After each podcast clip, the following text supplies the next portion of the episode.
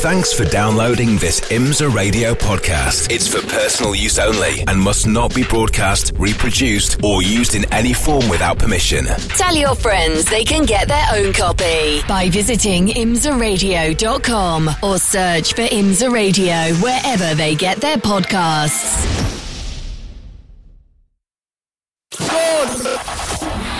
Live from trackside, this is IMSA Radio.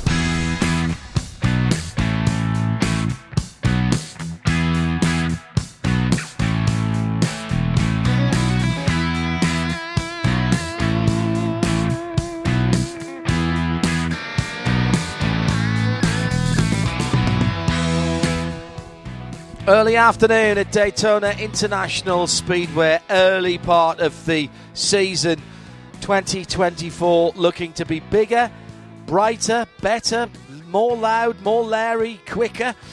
We've already started breaking qualifying lap records at the Roar before the Rolex 24 last Sunday.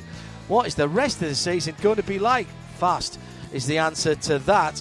Coming up, we've got another one hour and 45 minutes of practice session. Remember, we've set the grid for the 60 second running of the Daytona, the Rolex 24 at Daytona already. So it's about finding the balance for the 24 hours on Saturday into Sunday.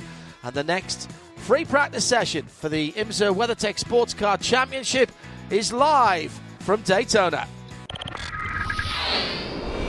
Three, two, one. The WeatherTech Sports Car Championship on IMSA Radio. Let's head straight down to the pit lane where our CrowdStrike pit reporter Shea Adam is waiting for us in an afternoon that uh, certainly from the booth. Now that now that the sun's gone over a little bit, it, it's a lot less warm in the booth. 27 Celsius in the air.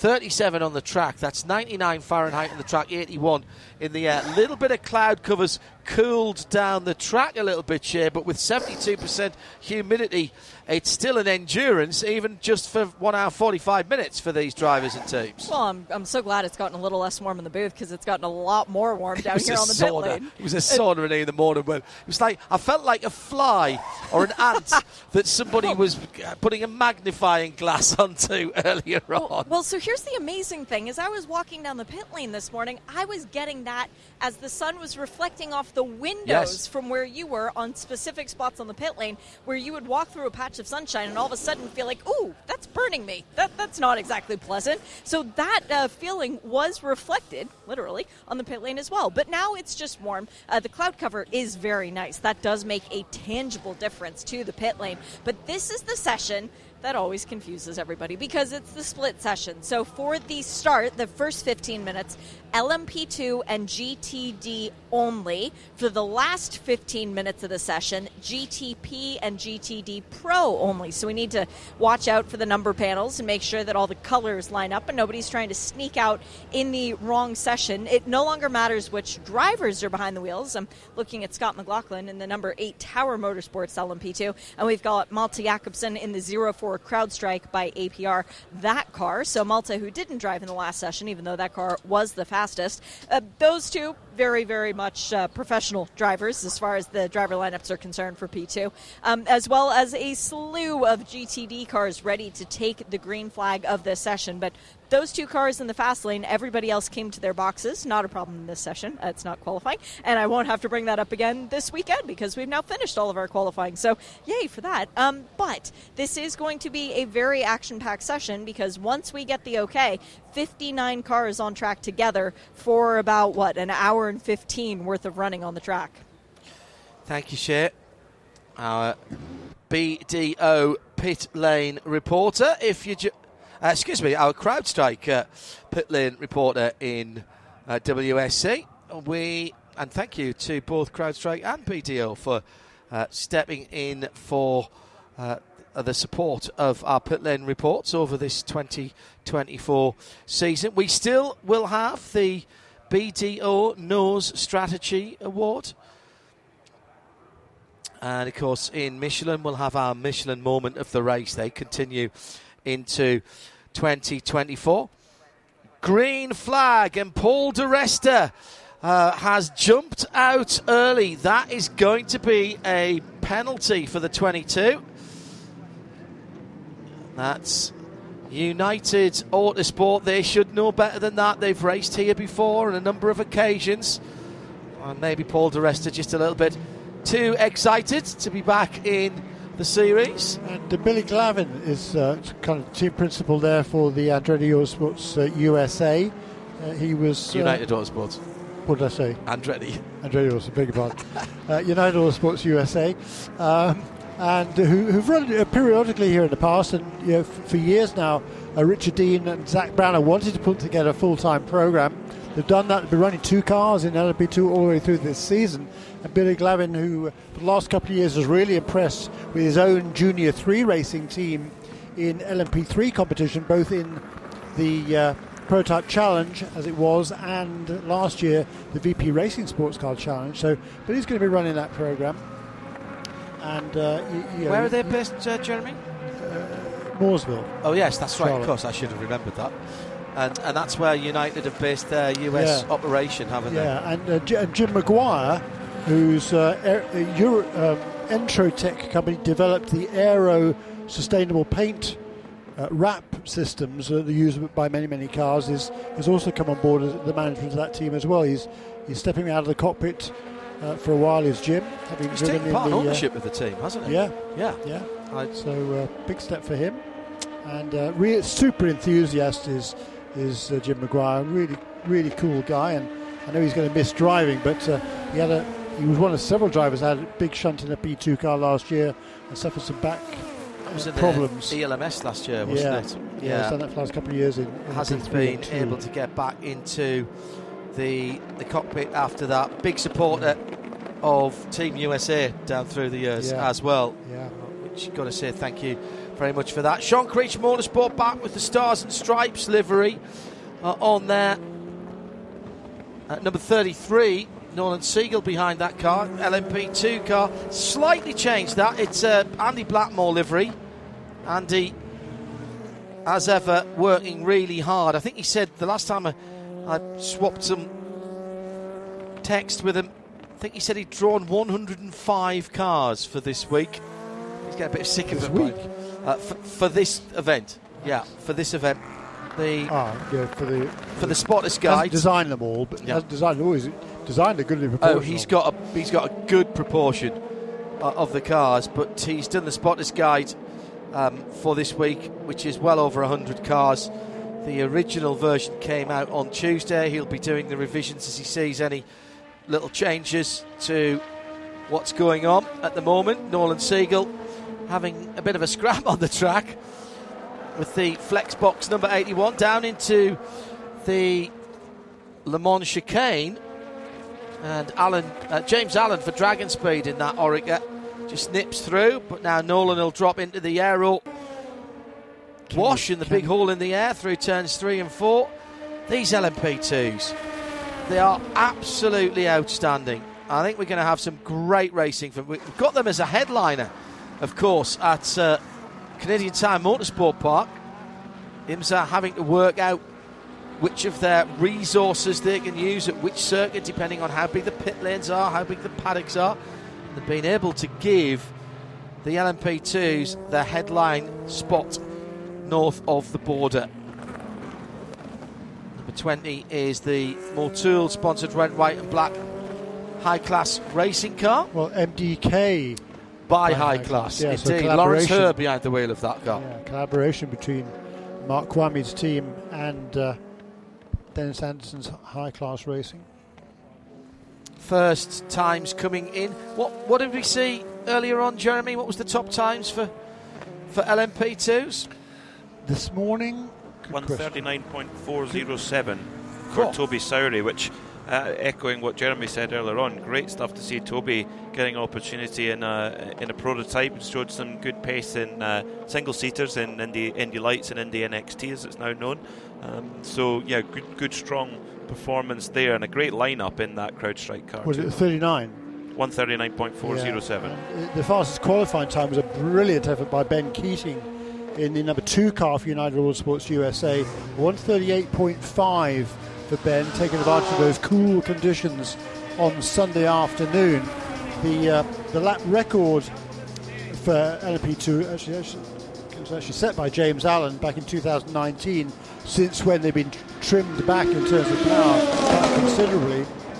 135.9 was that mark. But Ben Keating's pole time last year was a 140.5, so he went two seconds quicker this year. Ben Keating did than one year ago. Uh, was surprised how fast he went in qualifying on Sunday, and he was even more amazed when he saw uh, the the time chart time chart at the end of that session and saw that uh, Nick Boulle was only about a tenth, was almost exactly just one tenth of a second behind him in second place uh, Inter Europol by PR1 Mathiasen Motorsports. Uh, and James Allen, as mentioned, has just gone to the top uh, with a 140.070. We'll digest that as we head for a CrowdStrike pit report with Manny Franco for the first time on IMSA Radio. Manny, you're a guy who knows Ferraris very well, having raced them for the last couple of years. You've even raced Ferraris at Daytona before, but not in multi-class racing and not in the 24-hour. What's the hardest thing to try and adapt to with all this new going on? Uh, of course, it's going to be the traffic. The traffic is going to be the, the most uh, difficult thing to adapt to, to kind of be driving while looking at your mirrors at your cameras, and, and uh, that that to me is the most difficult. You have to kind of just glance at it as quickly as you can, make out that image, and, and see what uh, what route you can take to avoid traffic. So. With three great drivers sharing the Conquest Ferrari with you, Alessandro Balzan, Albert Costa, and Cedric Sbirrazzuoli, how much of a sponge have you been through all of this? Oh, I'm, I'm, going to be the biggest sponge I possibly can to, to try to get as much information as I can from the three of them. Of course, any corner, the way they put down power, the way they brake, anything that shows me, you know, that a, faster time, I'm going to try to absorb and learn and, and ask them for advice on, on just about anything, really. Even temperature is something that we talk about. What part of the race are you most looking forward to? Your first 24 hour? Oh, of course, the start. Like the start's going to be the most entertaining. You know, it's just that uh, anxiety, the, the tenseness that you're going to get before the, the race start to just start the race. That's all gone. It's game time. You have your, your game face on, and all those emotions kind of just start slowly draining away. And every single hour, you get more and more and more and more comfortable. I'm sure. So. When you raced here in Ferrari Challenge, it was the night race, wasn't it? So you've been around here under the lights before. Yeah, no, uh, it, first time uh, here, uh, driving at nighttime, I believe, was here for me, and, and I had a lot of fun doing it. I only imagine doing it 24 after that day. Um, but uh, it, to me, nighttime's actually kind of fun. It's more relaxing, you know, and it's kind of easier to be able to tell if there's a car approaching you with the headlights. You know. A lot of people talk about at night you can smell the smells too, like the hamburgers and the hot dogs in the infield. So you got that to look forward to as well. Oh, for sure. I was staring at that Italian uh, sausage that they got down, down in the infield, and, and I remember here being here uh, for uh, Ferrari Challenge at Daytona I had a couple of them, and maybe I shouldn't have. I definitely haven't had one right now, but I'm looking forward to it once this race is done and one, once my session's done. Hopefully, when the race is done, you got a shiny new watch on your wrist. Good luck this weekend. Yeah, thank you so much. So he's going to be sharing that number 34 Conquest Racing Ferrari with uh, three very, very experienced drivers. Alessandro Balzan, uh, who uh, is a former champion in GTD. Uh, Albert, Albert Costa, from Spain who's a lot of experience in all sorts of different GT3 cars, particularly Lamborghinis, but uh, Ferrari relatively new for him. And Cedric Sbirrazzuoli, who's another Lamborghini stalwart, he's going to be sharing that uh, Ferrari with Manny Franco. And Manny, it's great to hear that enthusiasm now. He's, he's, he's got to feel almost like he's won the lottery to be here at Daytona. Oh, wait, he did win the lottery. That's why he's here at Daytona. Uh, very cool. Cool story that. And uh, Manny, yeah, he's quite a driver. Yeah, over the last few years, had pretty much no experience prior to that life-changing experience. Uh, and uh, doing, uh, as you said there, like a sponge, just soaking up all the knowledge and expertise of those people around him. And he's uh, he's developing into a pretty useful driver. He could be a bit of a dark horse when we come through to the race. I think he's going to be surprising a few people. It's a good lineup there. You know, Albert Absolutely. Costa, winner of uh, the Le Mans 24 Hours LMP2 last uh, last year. And well, Alessandro Balzan, what an experience he has. Funnily enough, before winning a Rolex watch uh, for his 2013 uh, title, he actually never really wore a watch. He was never really interested. But as soon as he put that Rolex chronograph on his wrist, he's like, "Oh, I like this," and he's been hooked ever since. Yeah, yeah gosh, hardly believe it's more than 10 years since he won this race. Yeah. Two times a champion in, in 2016 and 17. Alessandro Balzan was sort of kind of a, out of the series for uh, for a few years, but uh, I know he's enthusiastic about getting back again for a full time ride this year. Shea Adam, our, our CrowdStrike pit reporter, did a great interview with him at uh, the Roar weekend. Who was that you talking about? Balzan? Alessandro Balzan, yeah. Balzan's not won this race. No, he's won the championship. No, he he's won the won watch for his championship. Yeah. Ten years ago, yeah. Yeah. It's the it's the only big race out here that he's that he's not won. Um, he's been around for everything else. Yeah, he's won championships. Yeah. Yeah. Yeah, his best finish uh, here is a, a fourth in class. Seven starts previously in the Rolex 24 at Daytona for Alessandro Balzan. Last year's winner, James Allen, who uh, put together one of the most dramatic finishes to a 24-hour race you'll ever see. Uh, if you've not seen it, go go back to the archive and watch it. Uh, and listen to us. What 139.6 his best at the moment. Just four tenths off that is uh, not well. Uh, an IMSA debutant, a certain Felipe Massa, a former Formula One driver. But get this, it's not actually his multi-class sports car debut, uh, which I found fascinating. He actually competed in the 2001 24 Hours of Sicily in an Alfa Romeo 147. So he's not completely green on multi-class sports car racing, but almost. Uh, who's that? Sorry, Felipe Massa. Uh, and he, he did the Abu Dhabi um, six hours at the weekend, I think. Did he? He was certainly there. Oh, he's keeping. He's, he's been he's, practicing. Uh, he's one of the rookies here this year in this race, and surprisingly, out of the 228 drivers that are scheduled to drive in the, in the, the race at the weekend, there's only 22 rookies this year. Last year there were 44 rookies in the in this race, so uh, that's uh, that I thought was kind of interesting. The, the, the, fewest number of rookies over the years, apart from obviously the first year, was was 15. That was in 2020.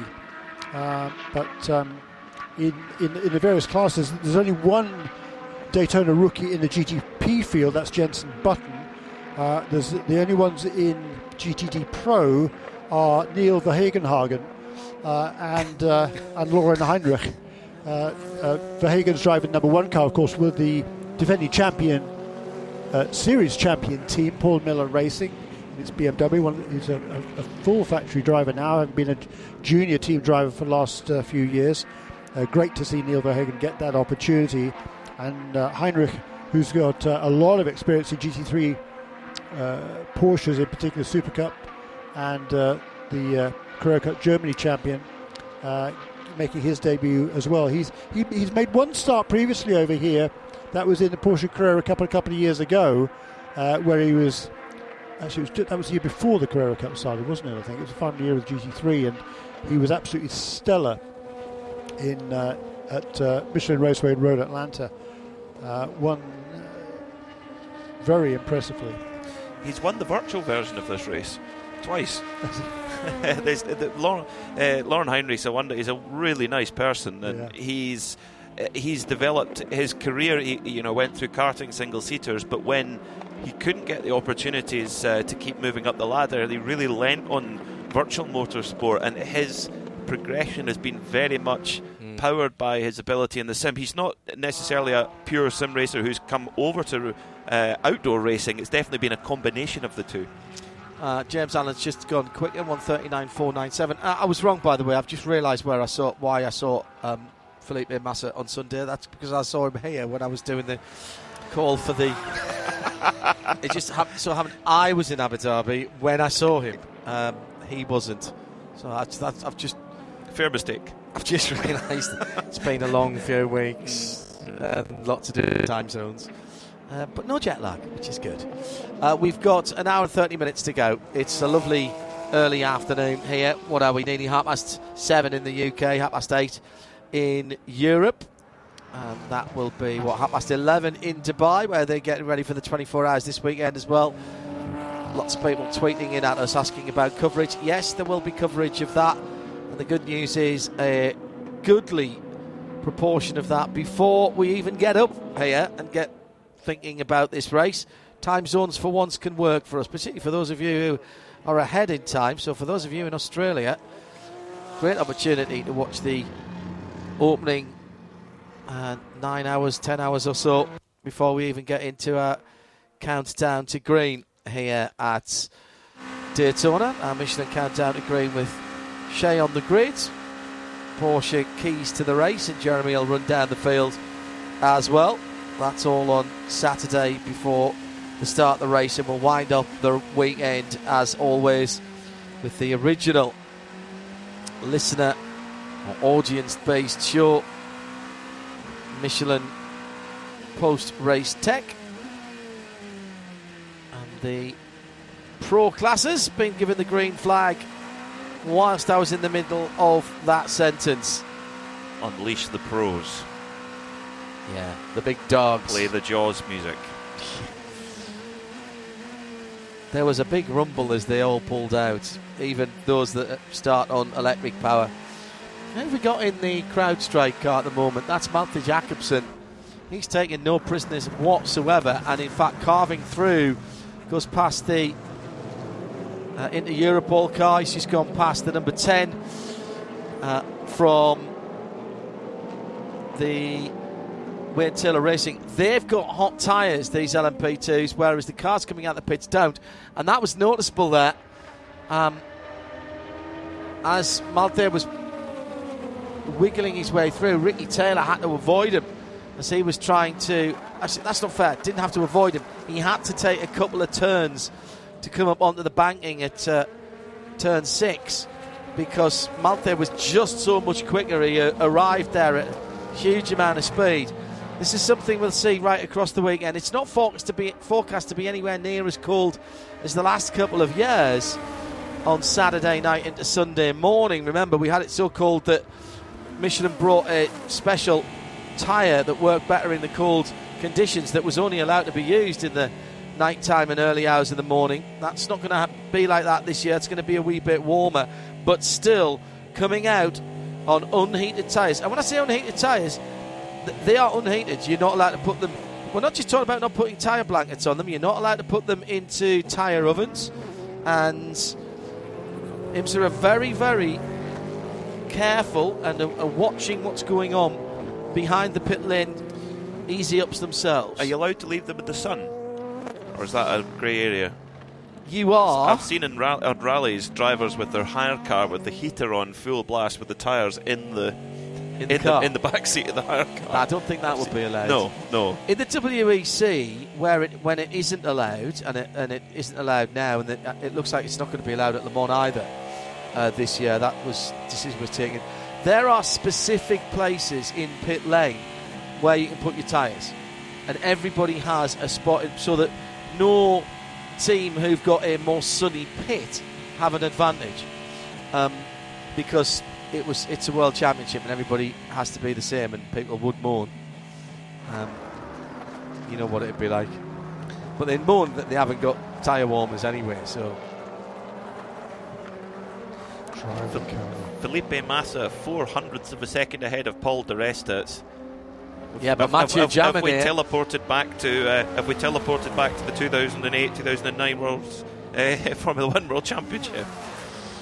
Uh, and to the top of the timing screen, Mathieu Jaminet for Porsche Penske Motorsport with a 36.405 ahead of Nick Yelloly for BMW M Team RLL. Nick was kind enough to give me some time out of a busy couple of days testing at Spa towards the end of last year when the American, some of the American RLL drivers went to help evaluate the BMW M Hybrid V8 for Vincent Vosse's WRT team. Had a cracking couple of days.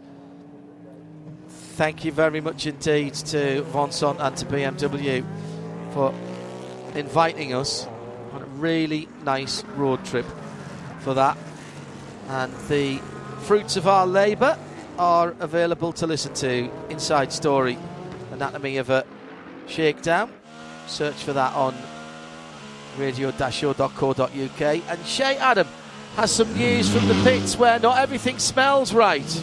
No, it definitely didn't. For the 45 Lamborghini, the WTR Andretti Lamborghini, that one has just gotten going once again. But that's when I noticed that Bozy was standing back by the 14 Lexus holding a door. The passenger door is off of this car, the defending GTD Pro champion. Jack Hawksworth is aboard. Nate and Travis are well within the cockpit of the car. That's why Bozy has the door off so that they can get more access. Looks like they had to change out the battery, actually. They've got the box off the cover. Now they're tightening down a new one, trying to make sure that everything is good on this car so that Jack can get out on the racetrack. Uh, minor detail if you can't fire the car by yourself, that's not exactly the good thing. But they're almost done with the work here. But so far, they've missed about five minutes worth of running. Jack's going to try and make up for that. Shea Adam, our crowd strike pit lane reporter. So the GTP cycling to the front, seven of the ten ahead of the LMP2s, which are led by Dragon Speed. And Eric Lux has just been plugged into that number 81 car. Then Massa DiResta, Nico Pino, the two United cars locked together there. Barely a third of a tenth between them. Then Malte Jakobsen for CrowdStrike in the 04 red and white Oreca. Laurents Hörr for MDK by High Class in the red, white, and black. Number 20. Uh, in GTD, the, the, GTD and GTD Pros are still out there. Klaus Bachler for MDK in the Porsche 992, the number 86 car, leads that from Dennis Olsen for Proton, Proton in the Mustang GT3 by uh, yeah, Dennis Olsen has been around the block a bit with VAG and uh, did some Lamborghini and some Porsche, and now driving a Ford. .040 back. Then it's Nicki Thiim for Magnus Aston, and there are nine uh, GTDs ahead of the GTD Pros which have just gone out. I noticed this the other day, and um, rightly somebody sort of not pulled me up on it, but questioned me on it. In qualifying at the weekend, the GTD crude cars seem to get their faster times quicker earlier in the session, should I say, than the GTD Pros. And I don't know whether it's a different, I suppose it must be, a different approach to warming up the Michelin tyres that the GTD Pros are. Maybe it's a difference in setup because, of course, the cars are uh, absolutely similar. It's Alexander Rossi for Pfaff Motorsport McLaren who was quickest ahead of Tommy Milner for Corvette Racing by Pratt Miller. Again, half a tenth uh, away between first and second there in the pros. Um, that, despite it being called Corvette Racing by Pratt Miller, we have to make the point, and we've been asked to make the point, that that is a factory supported team now rather than a factory team. So a little bit of a change there as Corvette Racing as a factory team uh, ceased to be with the end of the at GT Le Mans, the GTE program in the World Championship last year. Back to Shea for a CrowdStrike update. Down in BMW World with Jesse Krohn. Jesse, you've won this race in a GT car. How different is it when you're in GTP and passing everything? Well, you always want to be the fastest car out there. Obviously, you're making the decisions where to pass the slower cars. So it's there's obviously a lot to learn for myself, but I've been in the middle class of uh, GTLM, so I've been passing cars and I've been passed. So I, I sort of have the, the best of both worlds, and uh, yeah, I, I, it's super nice to be in the top class. What was it like when you got the phone call saying they wanted you in the top class? I can't even describe the feeling. I mean, this has been the dream. I think every every single driver wants to be fighting for overall, overall victories. And uh, yeah, when I got the call, I, I was just over the moon, and I can't believe I'm here. Which track are you most excited to go to in the top class? I think Laguna Seca will be fast with uh, with the resurface. I think that's going to be a good one. And always, I like Road Atlanta. So yeah, those two are going to be probably the highlights of the year. You won the Rolex back in 2020. Do you ever wear that watch? Yeah, all the time because I, I always said like even if I lost everything and I would end up in the gutter, I would be wearing my Rolex in the gutter. I'm never going to get rid of that watch, and I'm always going to have that, so might as well wear it. So, what would you do with the second one? Uh, also keep it, but uh, haven't haven't made the plans yet. First, I got to earn it. Good luck this weekend. Thank you. What a brilliant answer. what a brilliant answer. Worth a lot of money, but nah, I'm sorry. I might be begging on the streets, but I'm going to have me Rolex winner's watch on my wrist. I like that. It's cool. it's great to have that young man back. Very good indeed. Uh, another quick lap by Mathieu Jaminet. 135 point. Uh, sorry, no, it's uh, Nasr who's going at the top now. 35.724. So Felipe wow. Nasr up from seventh in the Porsche 963 from Porsche Penske Motorsport. They're turning, everyone's turning the wick up here. We, we thought they were being fairly conservative in the first practice this morning, but my goodness, now well into the 35s, 35 7 for Nasr in the Porsche, likewise for the Cadillac of Jack Aitken. That's the pole sitting car, car 31 for Whelen Engineering. Then just a tenth of a second back to the second of the Porsches, Mathieu Jaminet, who I'm, I'm reliably informed makes a great carbonara. So maybe he's maybe he's looking after the mechanics in the uh, Porsche Penske pit with his carbonara. bit too carby. And if he hasn't, they'll be asking for it now. Sorry, Matthew. Bit too carby for me. Uh, new tyres and of the sticker variety for uh, uh Matteo Cairoli in the 6 0. That was full fuel though on that car. It's a bit of an oddity uh, to maybe just to get a feel of a start of a run on cold tyres for the Iron Lynx Lamborghini. It was uh, Romain Grosjean who brought that car into the pit lane. Uh, Mirko Bortolotti has just taken out the sister car, the number 19 car. Quite a different picture in GTD, John, because uh, we saw the Porsche and the Ford Mustang struggling quite a lot this morning and not so this afternoon. Klaus Bachler fastest in the uh, the MDK car, the number 86, and uh, Corey Lewis in the Ford Mustang GT3. That's the Proton competition car. Um, it looks absolutely superb in the sort of light, almost like a turquoise blue. Mm. Um, first, the first Ford sponsored car. It's uh, it's a re- really nice machine, and that was Dennis Olsen that set that fastest lap. Corey's into the car now 147.085, so just 0.04 of a second between our top two in GTD. Jimmy Bruni in the Proton competition Mustang sampling Porsche. It's the car that was damaged at the weekend, Neel Jani, but it's clearly been rebuilt to the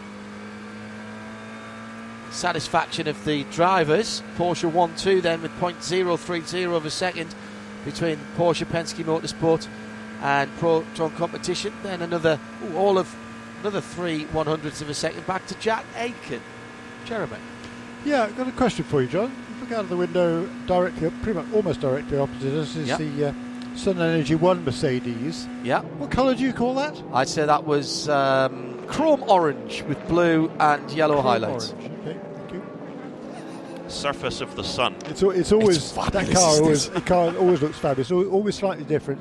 Kind of got flames on the. Uh, coming out of the uh, out of the grill front on the on the top of the nose. Yeah, it looks fabulous, and and it always has red lights behind the grill as well. Don't think it's on fire when you see it in the yeah. evening time. Just ahead of that on pit lane is the yellow and green uh, Inter Europol car.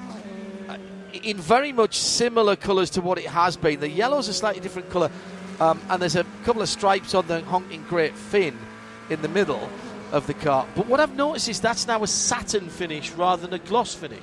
I have no clue whether that makes any difference to how it cuts through the air, but it's just a, it has a slightly different finish to it. It's not shiny at all, and that just changes the way the car looks. Didn't the Konica Minolta team, when they run into GPI cars, start off with a uh, a, a, matte finish and then change it went to back gloss to gloss because of, yeah they, they, they felt they was, felt it, it did make a, a difference. A gnat's whisker quicker. Well, hey, anything you can gain. Well, anything's a gain. Yeah, it's all. See, that, see, there's a question, and I don't know the answer. So, IMSA technical and WEC technical. So Simon and Thierry I need to know the answer. When you benchmark the cars in the wind tunnel, do they have livery on or not? Unlikely. Or do you do them in bare carbon? Probably the latter, I'd say. Yeah. Question. I had never thought of that until that very moment. Do I'm going to ask. Do you want to get? Do you want to get the question asked on the pit lane of some of these uh, team managers, principals, whatever in GTP as to why? Um, yeah, their, their opinion on, on shifting from three drivers per car, which has been the norm over the last several years in the top category, to four. In, in the, the Pro Am classes, i.e., GTD and LMP2, you have to run four drivers uh, as, as, as you drive a lineup for the race. But in the uh, the Pro categories, GTD Pro and GTP, you have the choice. And uh, say, recent years, we've most, yeah, definitely the majority have been three drivers. This year, all except the defending series champion team, Whelen Engineering Cadillac, are running with four drivers. Sportscar365 did a, a story on uh, the Whelen team, why they are the kind of standout team doing three drivers. The, apparently, well, what they said in that article was that they, that was the that's the Le Mans rule, and when they went to Le Mans with three drivers, that seemed to work really well for them. And then they've just basically taken that strategy, taken that approach, and Sure. it means the drivers do get more seat Sure, time. but I just want to hear from the team manager why the other teams have made that, there's, there's. I definitely mean, two strings of thought because with four, obviously, you can rest the drivers more in the race. It's horses for we, courses, I uh, guess. Projected this morning that you know, the, the, the mental energy that has been exerted with these very sophisticated cars and complicated cars is. Uh, Uh, Shea Adam um, asked a few of those questions in her Road to Daytona, uh, the I-95 collection, um, over, the weekends of the Roar. Um, and what, what you got a pretty much a, um, a sim- similar answer from everybody you asked. Yeah, I, I'm straight up asked Pippa Durrani, uh, what, what's the thinking behind three drivers versus four? Because everybody else is running four, and you guys are the only running three, as far as the Whelen Engineering Cadillac was concerned. And he basically said, well, there's not a lot of track time as far as practice is concerned. The tire allocation means that you're not going to run the entire time, which we saw this morning. We did see that car sitting on the pit lane. And he said, We had a good thing at Le Mans, so yeah, the three driver thing does make sense, but also they don't want anyone to feel like they're going into the race kind of wedged into the car, like they haven't had enough time. This way, everybody gets an adequate amount of running before we get into the race. So next year, it will be mandatory for four drivers in all of the classes, but for this year, they still think there's an advantage to having three drivers who know the car completely very well, not going into the race with any question marks about how the car will handle at any point in time. yeah, absolutely. That has been the philosophy over the last several years. I'm just curious to get the other perspective, what, you know, which is the change from Yeah. three to four. At one stage, you could have, I think you could have five here. Oh I think yeah, you still the- can the- have You can have six or seven if you wanted to back No, in the back in the yeah, old yeah. days. I, I, I, th- I think you can still have five here and four at Sebring within the rules. Or is it is it a max of four here now as well, Shea, is it? Yes, it is. Uh, maximum four drivers at Daytona, maximum three drivers in all the other endurance races. Including Sebring. They've Correct. gone back down to three for that. Correct. Right, because uh, there was a time when it was five here and four at Sebring. I think they did away with that in 2017. That was Yeah. the last time we had a five driver lineup. yeah. it, it would become quite difficult to get the minimum driver times in if you have too many because Well- uh, that's that's where it can become slightly challenging. Four and a half hours is the minimum driver times for a 24-hour race. It's uh, yeah, you, when you've got four in the team, you've got to be pretty tactical on how you spread that out. I think you were going to say four and a half drivers is the uh, is the optimum. I'm sure there's some drivers who think, "Well, I'm a driver and a half because I'm so fast." I remember one of the first times I came here, even well, maybe it was in between when I'd done it because we did this race first in the Grand Am days, um, and we were the first people to do the full 24 hours here. And and then I was on site, and I was, I was sitting with Jamie McMurray and Dario Franchitti. They were driving together that year, and they were bemoaning the long safety car periods. And I said, well, look, you can have five drivers or whatever it was. Why don't you just have someone, me, to, as soon as you know there's going to be a long safety car, put Hindhaugh in. He'll potter around at 80 k's or whatever. He'll not be any quicker than anybody else. He'll not be any slower than anybody else. He, he won't moan about being cooled in the car. Won't moan, moan about anything else. And then if you win the race, I still get me Rolex then. Chip didn't phone you, I take it. No, never mind. Good, I just- I excellent try though. Yeah, no, you got it to Put it out to. there. Excellent try. Uh, speaking of speedy Scots, looks like Ryan Dalziel's popping into the uh, Nice Motorsport, uh, Nice uh, Motorsport uh, LMP2, which has got it's always run a beautiful blue and white livery, which of course Mm. is. Um, I think it's more by accident that that's those are the Scottish colours, but it's got a bit of purple at the back of it now, which kind of looks like a nice Scottish thistle. So they're obviously making sure they're keeping Ryan at Saltire home. the thistle. They've even Very brought um, uh, one of the, uh, the, the one of the team has brought him some Irn-Bru too, so he's fully And, uh, and it's Burns and it's tonight. birthday. Well, Yeah. there you go. I, I'm, I'm very, very disappointed that I haven't been able to find a decent haggis. Tatties and neeps, not so much of a problem, but a decent haggis here is quite difficult to find. You never know; they might have it at catering tonight. In fact, is it is haggis still illegal in the US? Illegal? It certainly used to be. Did it? Was it Yeah, no, it's even free range haggis? Not, I mean, farmed haggis was farmed haggis not legal in the states? pass. You know, I, Pass. I'm pretty sure it used to be. now you're a man of Perth now, so Halls of Perth is a pretty good haggis, yeah. Oh yeah, yeah, Yeah, definitely. McSween's in Edinburgh. He always used to be one of my. I did a big deal with McSween's for Burns Night many, many years ago. With do you remember um, Gillespie's Scottish Stout? Is that still around when you would when might be a bit Possibly before my time. Yeah, it was a Scottish and Newcastle version. My dad worked for them. Yep. Well, I did indirectly for many years, but I, I, I kept the shareholders going nicely for very many years either side of that. Yeah, did it. I never had to buy my lunch. Um, haggis, tackies, and neeps pie, Scottish pie, open top pie, my lunch. Did them a lot of business at uh, McSween's up on uh, the far side of the meadows. Uh, Number three Corvette still missing. Um, that car had problems this morning, didn't it? Shea Adam. Um, wasn't it the three that went behind the wall and then came out later this morning? It was, and I did get an answer from Ryan Smith on that car. They double checked everything. There was something with the seating connection that was giving them a little bit of issue, but it was able to be easily rectified, and the car sent back out before the end of that session. So, not sure why the car isn't out right now, but I am seeing a lot of people um, patient on the pit lane, I think it should be said. There's a lot of tire conservation going on right now, guys. The spread of the dancing ants uh, on the screen in front of me um, is extraordinary. I don't think there's more than a few yards. It basically is a full speedway and infield at the moment. Uh, livetiming.alkamelsystems.com and you can get that. You can get the live timing as well. Follow along as we do in the broadcast booth.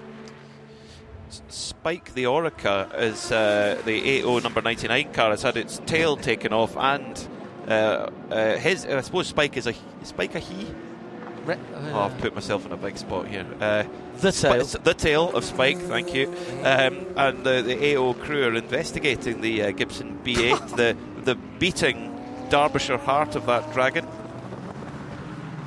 the number 20 having a cracking battle again.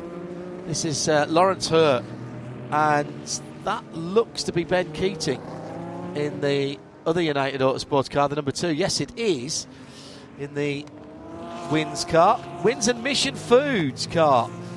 Notice with that, their low carb wraps are fabulous for somebody who doesn't eat a lot of carbs. You see, so we had some great tacos with them uh, in, when we were in California didn't we with the Oh, rings That's very Yes, good. yeah yeah. Carol and Kevin. That's right. Well remembered. Well, it was Carol, uh, Carol that put us onto them, and uh, they're now available in the UK. So they are a little sta- staple standby, just in case you come in, and you want a wee bit of snackage. Still an hour and five minutes of this session to go, and this is not the end of the action today. We've got some Whelen Mazda MX-5 racing to come, as well as one of my favourite uh, one of my favourite uh, sessions of the evening, uh, of the week, should I say, the evening practice into the darkness. And we, I have to say, we are very fortunate here up in the Global Broadcast Centre. And when the lights come on, this huge field, ah, I can't wait for that tonight.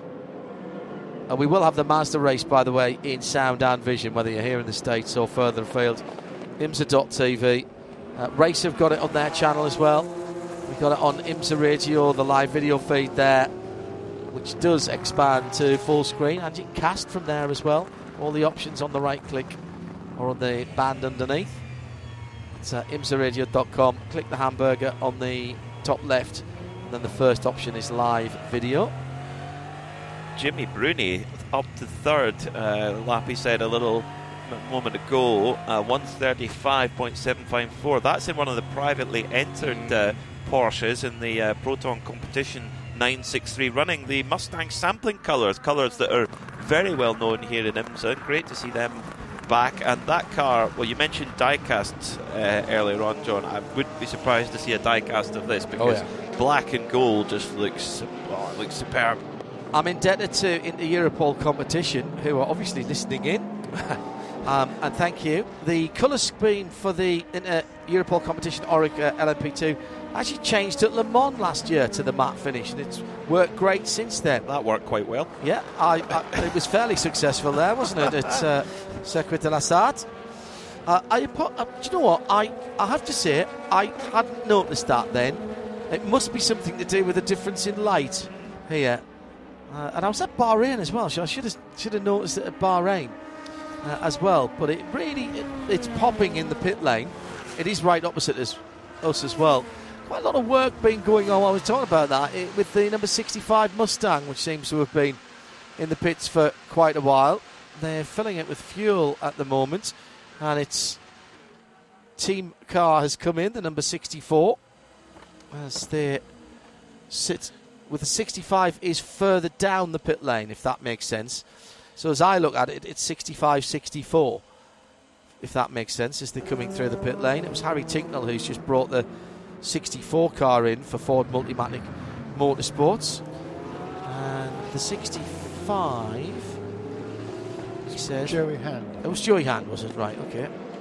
Thank you, Jeremy. Great, great to see Joey and Dirk Muller back together as one of the greatest pairings in sports car history, in my opinion. Mm-hmm. Um, had a great chat with Dirk yesterday on, on Midweek Motorsport, and you, you just forget how far his career stretches back. He won the GT1 class here at the Rolex 24 in 1998. Oh, in the Porsche? With, with certain Allan McNish Esquire, Danny Sullivan, and Uwe Alzen. Um, McNish still has a gripe about that wet race. Why? Well, they didn't win overall. I would think that's the first part of it. Yes. It was in those days, the class winners didn't get a watch. I think it ah. might have even been the last year that the class winners didn't get a watch because Robin Liddell won in class and did get his watch, and McNish has never stopped about that, that he didn't get the watch for the class win in 98. If, so, if somebody at IMSA Radio, see if it was 99 when they started. But Would he have got one for winning Le Mans that year, though? Ah, that's a good question. Probably. Uh, that is a good question. it, the, it's amazing how the, the attention that this uh, new Ford Mustang program has got, both from the uh, uh, externally but internally too. When after I spoke to Dirk, I said, oh, "So what else have you got on today?" Uh, and he said, I'm, "I'm actually just heading off to an event now with Edsel Ford." As you do. As you do. Um, so the family, the Ford family, are really fully engaged and interested in uh, the, the success of this program. So there's there, there is quite a lot of pressure on, but if anyone can handle it, it's Joey and, and, and Dirk and the rest of the, the Multimatic uh, crew. They've got Frédéric Vervisch in for the the Rolex 24, who's uh, a signing from from Audi Sport. Great signing, I'd say. Mm. Trying to keep up with the Twitter at IMSA Radio at the moment. Um, thank you for all of the kind words. David Raleigh, Sam Holgood, Alan Space, Lorenzo Mangano as well. Some new names being drawn into following IMSA this year. Great debut season for the GTP cars and being followed up with additional entries this year. More customer cars from Porsche. Still the only team, uh, still the only manufacturer to make customer cars available. I know you'll shout Ferrari at me, but sorry, that's not a customer car. it, it might be funded in a slightly different way, but essentially, with a Ferrari factory driver and the Ferrari factory team running it, um, it, it, might be Robert Kubica's sponsor who is paying the bills, but uh, certainly that looks and smells and sounds to me like a factory car. Ifeye jumping across into that as well from being a Porsche Asia Pacific supported driver. We've seen in, in the past at Le Mans and indeed here at the Rolex 24 where you have maybe have the two works cars where all the attention is on, and then you've maybe got a wild card car that Mm. maybe flies under the radar. Look at 2015 at Le Mans with the 919 hybrid. Nobody really expected uh, Earl Bamber, Nico Hulkenberg, and Nick Tandy to win, but they but they, they did in, in convincing fashion. So you never know uh, when the uh, World Endurance Championship season kicks off. I wonder when we'll see some of the other manufacturers roll out cars for potential customer teams. You'd think Ferrari, um, I mean, Ferrari have got plenty of customers in GT to satisfy, far too many, in fact. We were talking about this, weren't we, on the drive up from Miami on uh, Tuesday evening. And in the exceptionally comfy BMW X1. So much so I fell asleep. I don't normally fall asleep in cars. You fell asleep. You were sound, mate. Was I? Yeah. I For a I good, snoring. I would think about a good 40 minutes, maybe a bit more. So, hang on. You weren't snoring, but it's not like you didn't plan it. You pulled your cap down over your eyes at one stage.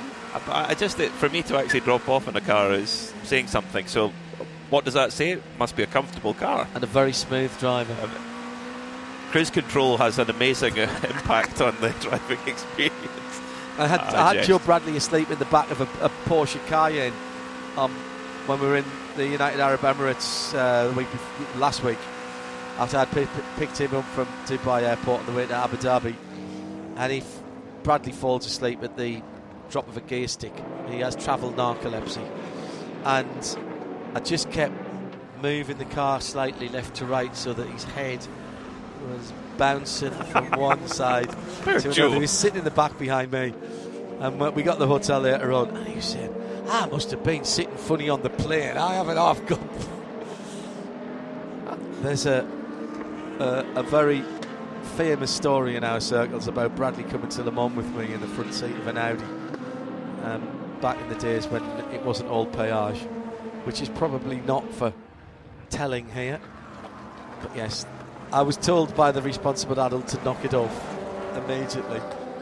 Got a, about five minutes of it, just gently rolling his head backwards and forwards. Nick Damon, who was sitting in the front, knew exactly what was happening.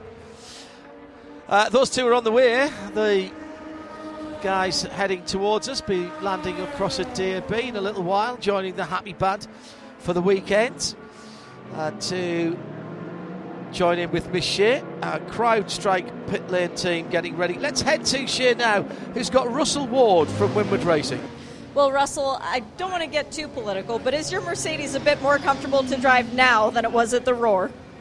Yeah, I mean it definitely definitely feels pretty good. I mean I think IMSA made some good changes with the with the BOP that came out yesterday, and you know it's actually a pleasure to drive, and, and now I feel like we can we can keep with the rest of the field. So you know looking forward to looking forward to getting to the race.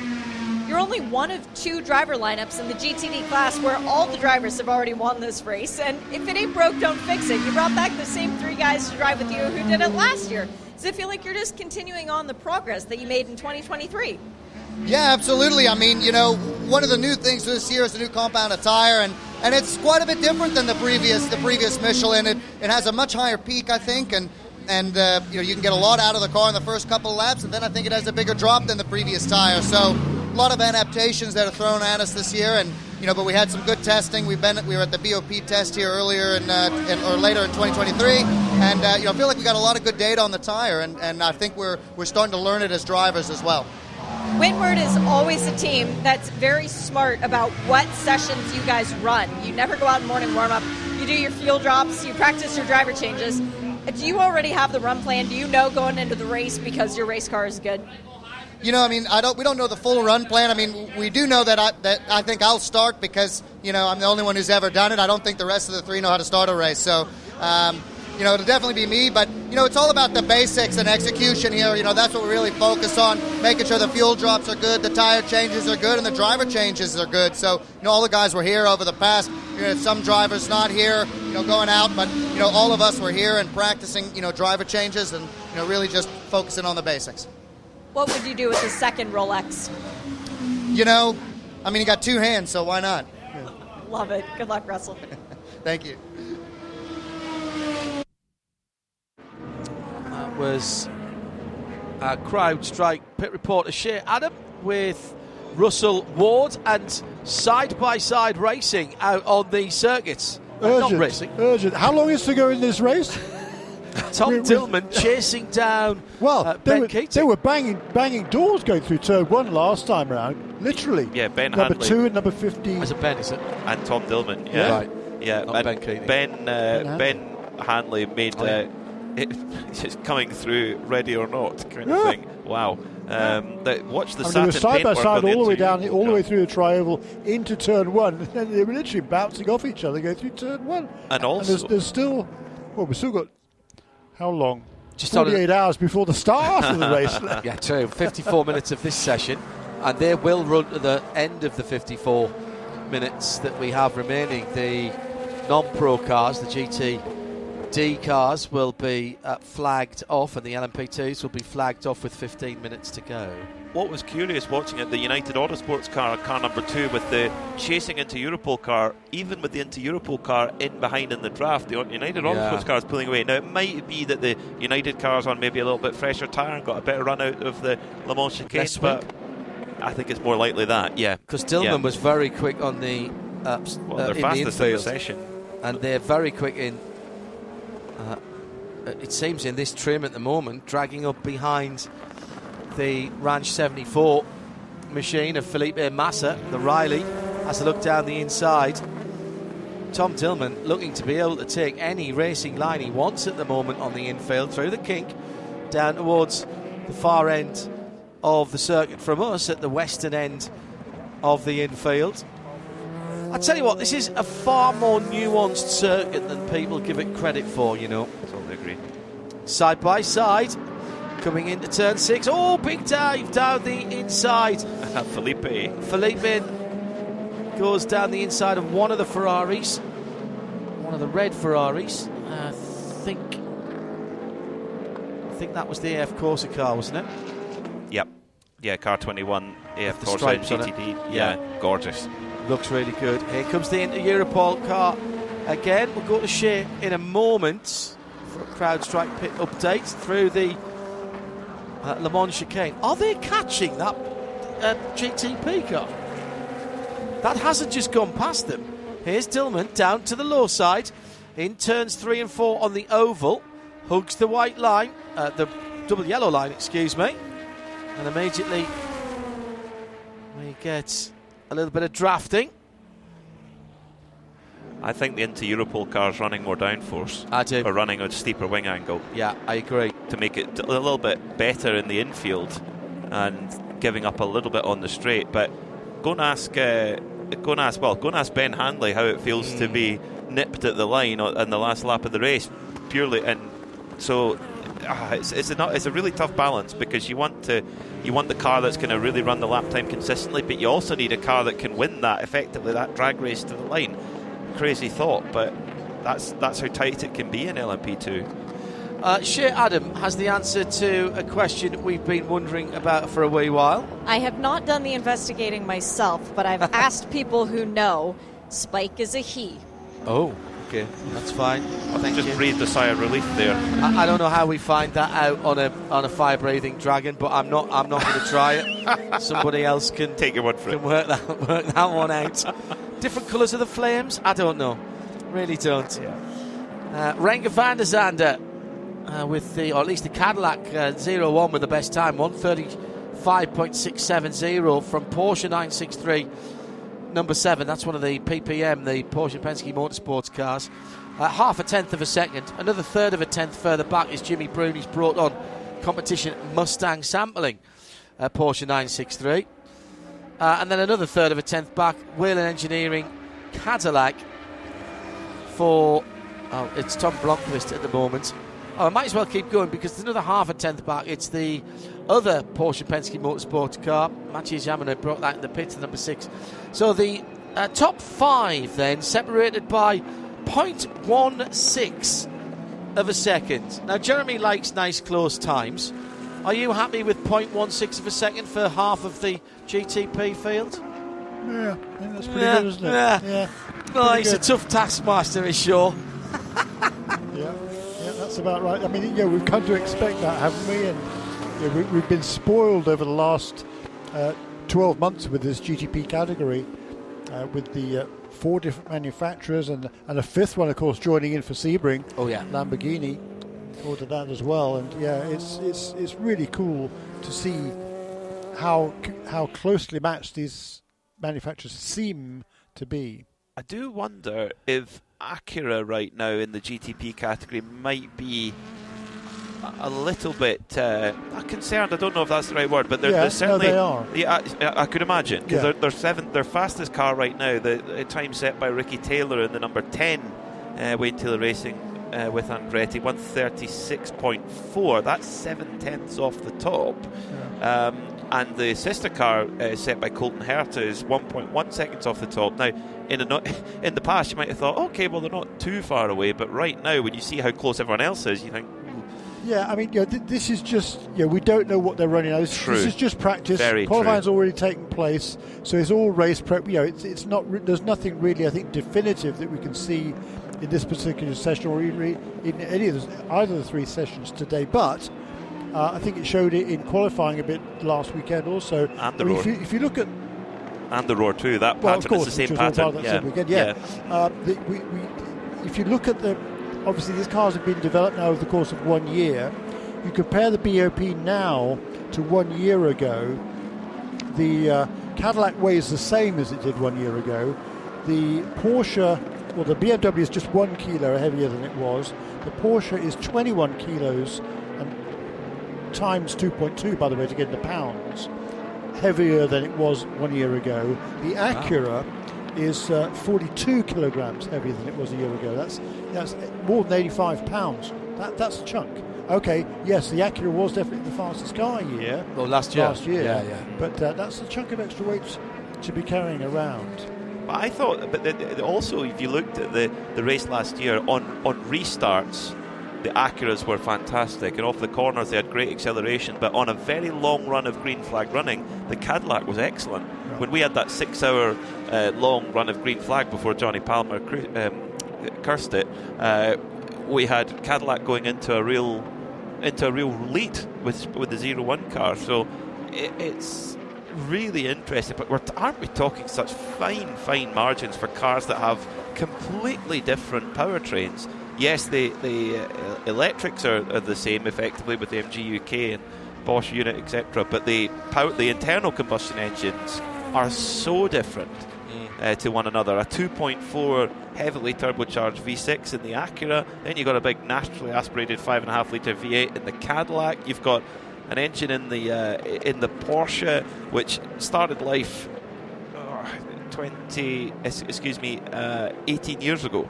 Yeah. In the RS Spider Spiders of 3.4, then it got moved up in capacity, went in the 918 Spider road car, and then up again. Structure's the same. That's It- it. there's I mean, maybe the same not exactly- block. not as if they're using the blocks from, from back then. Maybe not exactly No, the but the no, architecture is the same. The architecture is the same. They haven't yeah. had to redesign that, Yeah. but the back Yeah. two turbos on it as well. Yeah, it's As what as BMW have done with their big V8 as well. It's a class X class one The DTM old engine they started engine, with. yeah. Yeah, yeah. I think So, it's interesting how Isn't that amazing? You know? I, I think it's very interesting how the major manufacturers have, um, you know, gone about this. Whether they've designed something specifically, or whether they've repurposed designs that they've had from the past. Um, uh, you know, that might have saved Porsche a little bit, but my goodness, they've spent it elsewhere um, in in what they've been doing. Um, I, I did hear somebody say that it probably would have been cheaper for them to build a complete new prototype um, from the ground up. And in fact, of course, that's what Lamborghini have done. Um, that they've they've gone for a, a complete rebuild instead of taking the family chassis. The original plan would have been to have Audi and Lamborghini running the same chassis, um, and potentially, certainly with Audi, the same engine as Porsche are running here. And of course, we know that that hasn't happened. So Porsche happy, I think, to get some customer cars out the door, rather more than we might have expected this early in a in a program. Um, and certainly, I think rather more than Roger Penske was expecting to be fighting against with uh, his uh, with his team. Um, but that, that's you know there's a there's a solid business reason for that, Peter. Well, you look at and Porsche Motorsport have, have always had a business edge to them. Of course they have. And you look back to the original GTP era. What was the car that defined that era? Well, I, I, personally, I would say it was the 962 Porsche, and they were they were raced by so many different teams all around the all around the world, and you know dominated this race right here at the Rolex 24 for so many years. So it's uh, I, do think that the opportunity for teams, private teams who have got the bravery to take it on, um, I think that's it's just fantastic. At IMSA Radio, if you'd like to get in touch with us, your thoughts on where we are in sports car racing, what this year might hold as we head towards the first of the Michelin Endurance Cup long distance races for IMSA. Five of those this year, of course, with the addition of the long race at Indianapolis, the six hour race on the Sunday. Looking forward to that immensely. Had a trip to Indianapolis a couple of seasons ago with Porsche for their Porsche Together festival. My first trip to Indianapolis. And my goodness, what a place that is. Smell the history. 31 Whelen Cadillac. Tom Blomqvist behind the wheel of that car. Fourth position at the moment 35.788. Just uh, 0.118 of a second away. That's my grandfather's old collar number. Sunderland Borough Police Force 118. Bizarrely, my dad was. Uh, sorry, that was my dad's. And my grandfather was 113. Through the chicane on the Le Mans deviation. Oh, and uh, not stellar rejoin there. 23 Heart of Racing Aston had to avoid, I think that's the 22 United Autosport LMP2 with Daniel Goldberg behind the wheel. Yeah, it was. And uh, that got a bit, all got a bit unnecessary there, Peter, as he overran the Le Mans corners and went through the tyre chicane. I think he's supposed to stop there and wait to be waved on by the marshals. Certainly used to be that that was the case. Um, I don't, I haven't heard of it that it, changing. It, it wasn't so much that he kept going; it was the fact that he dropped back down and didn't stay up on the wall, mm. and that was uh, avoiding action that had to be taken there by the Heart of Racing number 23 Aston. We've, we've still got this LMP2 practice race going on between uh, Ben Hanley and uh, anybody, the, and yeah, anyone who wants to come and have a go. Tom Dillmann actually. So Tom Dillmann's gone. He's returned the favour, albeit in slightly more polite fashion. It must be said. He did give a, a little bit more than a uh, a paper's width of room. The Triarsi dark red metallic uh, Lamborghini having a bit of a battle with the Lam, uh, excuse me, Ferrari with the uh, Lamborghini. That's the yellow Iron Lynx car as they go through the Le Mans chicane. Also in there, SunEnergy1 Mercedes AMG.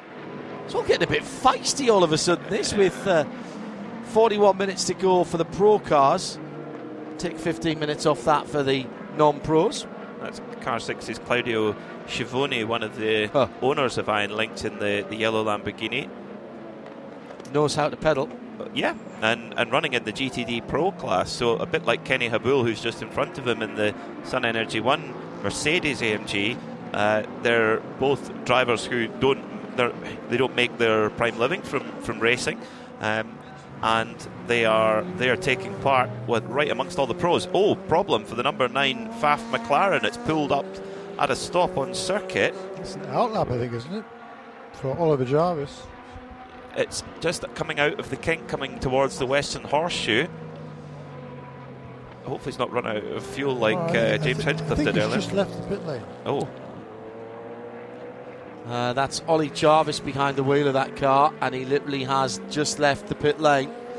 Uh, he's trying to refire the McLaren V8, which he does. So the driveway.com Pfaff McLaren mm-hmm. is running again. Manufacture change for those guys in the off season. Yeah, of course, the, the Pfaff group up in Canada, they, they have dealerships for all sorts of different yeah. uh, manufacturers. So uh, we're, we, in the IMSA WeatherTech Sports Car Championship, are used to seeing that uh, name associated with the Porsche brand, but you know, the history of McLaren goes back a lot, quite a, quite a ways in any case, and uh, this was just a better fit, fit for them moving forward. They've certainly got uh, aspirations, Pfaff Motorsports, to moving into GTP at some stage. Um, uh, Porsche, of course, is already there. McLaren is not, but uh, does that uh, how many how many how many do two and two add up to? Jeremy, I thought you said you didn't get involved in gossip. I don't. That's why, I, that's why I asked you. they, they, keep talk, they keep talking about it, and I certainly think he's, this might be a slightly controversial view, but I think the talk about it, um, in, in my view, the talk about it was enough to get them into the WEC with the GT cars. The, the, the potential of a hypercar from McLaren. Um, the story goes that it would be a Multimatic chassis for the McLaren. That they would use the Porsche chassis um, because the, there's a the, there's an amount of time that you have to make it available to other manufacturers. Um, and in fact, we've, we've got, obviously, Dallara have got two manufacturers already, haven't they, with BMW and, and GM with Cadillac. Um, I, I think that was a pretty smart move by Zak Brown to get the GT cars to Le Mans. Um, I, I have real reservations about the way that that's all been done. I don't know what the answer is because there's not enough space on the WEC grid to give Audi and AMG a space as well, and they should have had spaces. There's no doubt about it. You can't have a world championship without the two of the most successful manufacturers of the moment. It just, I'm afraid, it it just doesn't make any sense. Um, and at Le Mans, you might have the situation where someone has got qualified through Asian Le Mans Series, perhaps, where both of those manufacturers still compete and compete very successfully, you might have a situation where an AMG or, uh, or Audi team get a qualify for an automatic entry for Le Mans and then can't take the manufacturer's car that they've been campaigning. Uh, I think that's bonkers. I, I, really do. Uh, the answer I don't know because, as I say, there's not enough. There's not enough space on the grid for, for everybody in WEC. Um, what do you do at Le Mans? I, I'd I'd have 16 um, Camaro ZL1s at Le Mans, and the rest of the uh, the rest of the grid is, is LMP2s and, LM, um, and prototypes. Oh, uh, spin for the Motul supported number 18, the purple car. Dwight Merriman, the car owner, just at the International Horseshoe. Got back Seventh in P2. No harm and no foul. The, the uh, Proton Competition GTP team, that's the Mustang sampling uh, car, car 5. Uh, Jimmy Bruni just came in. Uh, no tyres changed, full full tank of fuel. He's done a 29 laps already in this uh, practice session. Filled it up with fuel and they've just gone straight back out again. So clearly, Proton Competition working on that double stint. In we're not in the absolute prime heat of the day, but we're, uh, we're not far off it. So interesting work there from Proton Competition. Let's yeah, uh, and having won the LMP2 class, yes. of course, last year mm. in preparation for the step up into yeah, GTP. That's a very good point. Yeah. How could uh, we let's, forget? Let's head to our CrowdStrike pit lane reporter, Shea Adam, who has eschewed the pit lane for a moment. Um, I'm just watching the number four Chevrolet Corvette come in for Pratt Miller. Uh, there's a big gap behind it where the three should be, Shea. and we will not be seeing the three for the remainder of this session. Uh, there is no urgency going on at Corvette Racing by Pratt Miller Motorsport. Um, they are working in the back of the car once again, so this is the third session where they have spent time dedicated in that region of the car. But this looks different than the last two. There are four mechanics that are actively working, although there is some music going on in the garage, so there's a good atmosphere. Although I think that's track supplied music more so than Corvette supplied music, uh, and they are taking their time. So I'm not seeing any reason that that car should be out before the end of this session. But body um, work off the car, so they're working in the engine area, shared down on the number three car. They're working on the back of the car. Oh, yes. hang so on, hang on. The number four's just had the engine cover taken off as well, and we've got a mechanic leaning in to the, in fact, to both sides of the engine now. Let me come snoop on that. Uh, make my way back out to the pit lane. Um, but there's there's no real urgency, as if this isn't no. something that will be easily rectified. Um, meanwhile, the number 12 Lexus has been rolled backwards into its garage, and the 27 Heart of Racing Aston Martin has driven into the garage. Oh. So there are several cars that are now deciding that this session is well and truly done for them. Um, there's a little bit more leniency going on, a, a, spring change for the number 31 Whelen Engineering Cadillac, but at least that's setup based. And um, I'm seeing more preparation going on with the two Acura GTP cars. The 10 is in the pits right now. The 40 looks like it's on a long run, but uh, they are preparing for it to come in in the, well, relatively near future. So here's what I can see through the binoculars of the number four car. They've got a handful of tie wraps that they are about to deploy and a set of snippers to clip the ends off. Right in front of them, the 26 BMW GTP car's got the engine cover off and has been there for a wee while. And again, not a huge amount of urgency, but we've still got 33 minutes to go. Both the Penske Porsches are in. The rear deck has just gone back on the 7. The front end all of the front bodywork is off the six. It looks like they might be doing something with the reservoirs. The brake reservoirs are there, I think, on that car. Um, maybe making a suspension change uh, there. So this is an interesting time. That's down in the pedal box that they're working there, and that's really interesting. This is the number six, the white striped car, as the number seven, the black pinstripe car, is still there. The Corvette, two pits per, further up, the number four car, is just leaving. So what is going on here? Everybody's just having a bit. Hang on, it's tea time. Uh, half past three. Let's get the cakes out. They've got the setup equipment actually. Now I've just seen that on the f- on both. They're stringing the car in the pit lane. I've not seen that before. They've got the, the wheel centres. Shea, just turn around and have a quick look at the at the six. Because it looks to me as though they've got the um, no no the those are, equipment. Those are the, the brake uh, brake coolers. Oh, are they? Yep. So they're they're Thank discs you. that they have that fit perfectly on the brakes and it completely encompasses the rotor. And it's That's just a fan. It, it's a Penske thing. They actually brought it Very out with the Acura GTI back when they showed up in. So what's what the what's the mechanic doing in the foot box of the, the number six? Let's see. He's been in there for a while. It looks like he's She. tinker- she, excuse me. I'm a very long way away. Yes, yes, you are. Uh, let's see. What does she have her hands on? Um, Looks like something of- going acrossways in the car. Is it steering rack or something like that? no, it's actually electronic. Oh, plugging something back in. Um, there are several different switches down there, and it looks like maybe one came loose. Oh no, she's got a, a, a screwdriver of sorts. Uh, it's the wrong word for it, but they, they did do a shock change at the front of the car, and she's screwing it back in. That's what it was. Shock change on the right front. okay. front. Thank you. Meanwhile, the work, the general work, is going on on the number seven car. Both doors are open. The deck is back on on the rear of the car. Uh, the BMW is still standing still. Number 25 with the deck off the car. Oh, there's always a bit of a powwow going on on the pit wall. They've taken something off and they're looking at it, or right? Shea is there. What's what's going on there? There was a bit of a team meeting. Shock change. Ah, Yep, okay. it is the time for the shock changes. Okay, fine. Just 30 minutes to go for the pro cars, 15 for the non pros.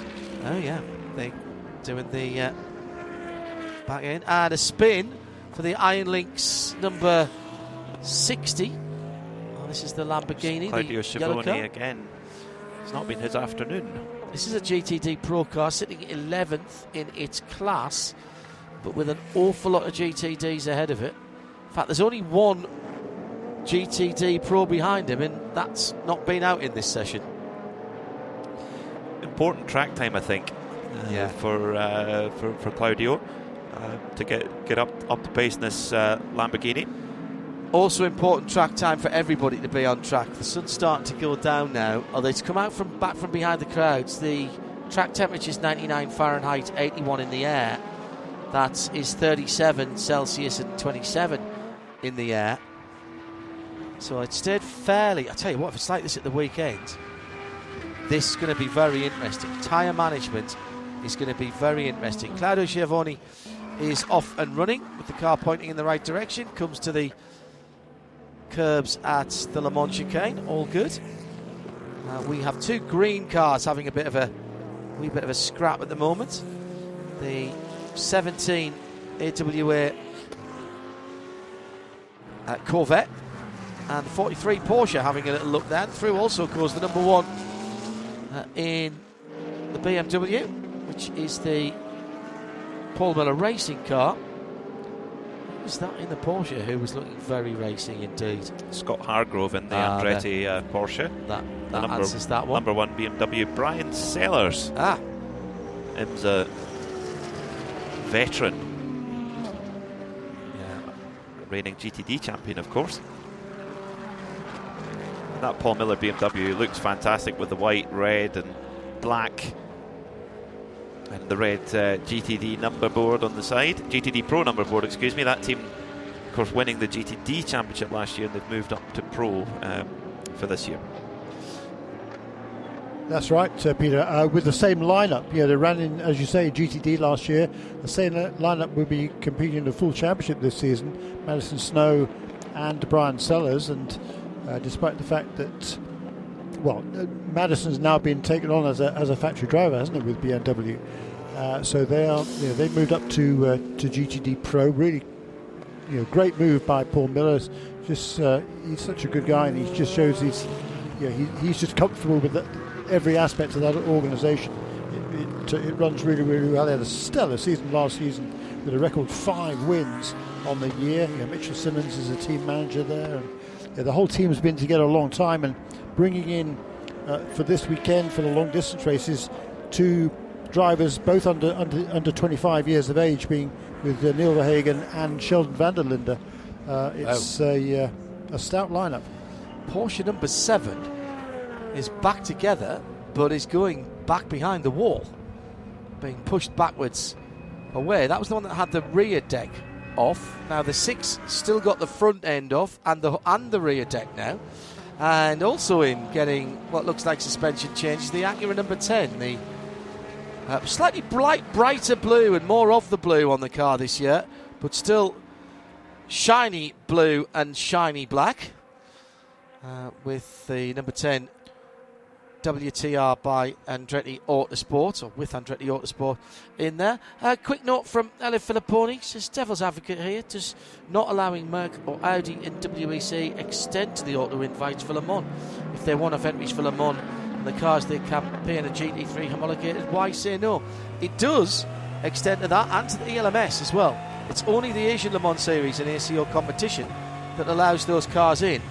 Um, I do sort of understand if you've made that decision. I do understand them not being at Le Mans as the only race of the season because the opportunity for um, a snafu on the balance of performance could uh, draw cries of foul from your full season entrance. But uh, there's so much to talk about there to unpack. I'm I'm disappointed, is all I'm going to say with that. I don't think it, it has been handled um, the best way it could be, and I don't think it's the best outcome that it could be, if I'm honest. Like I say, the, the, the issue is that Hypercar and GTP has has been so successful, there simply isn't enough room for GTs, for a, for a full and representative GT field in WEC, and that's the problem. Start, beginning, and end. And it's a lovely problem to have, but no doubt it is a problem. Now, when we had the man at the head of the WEC, Frédéric Lequien, on Midweek Motorsport at the end of last season.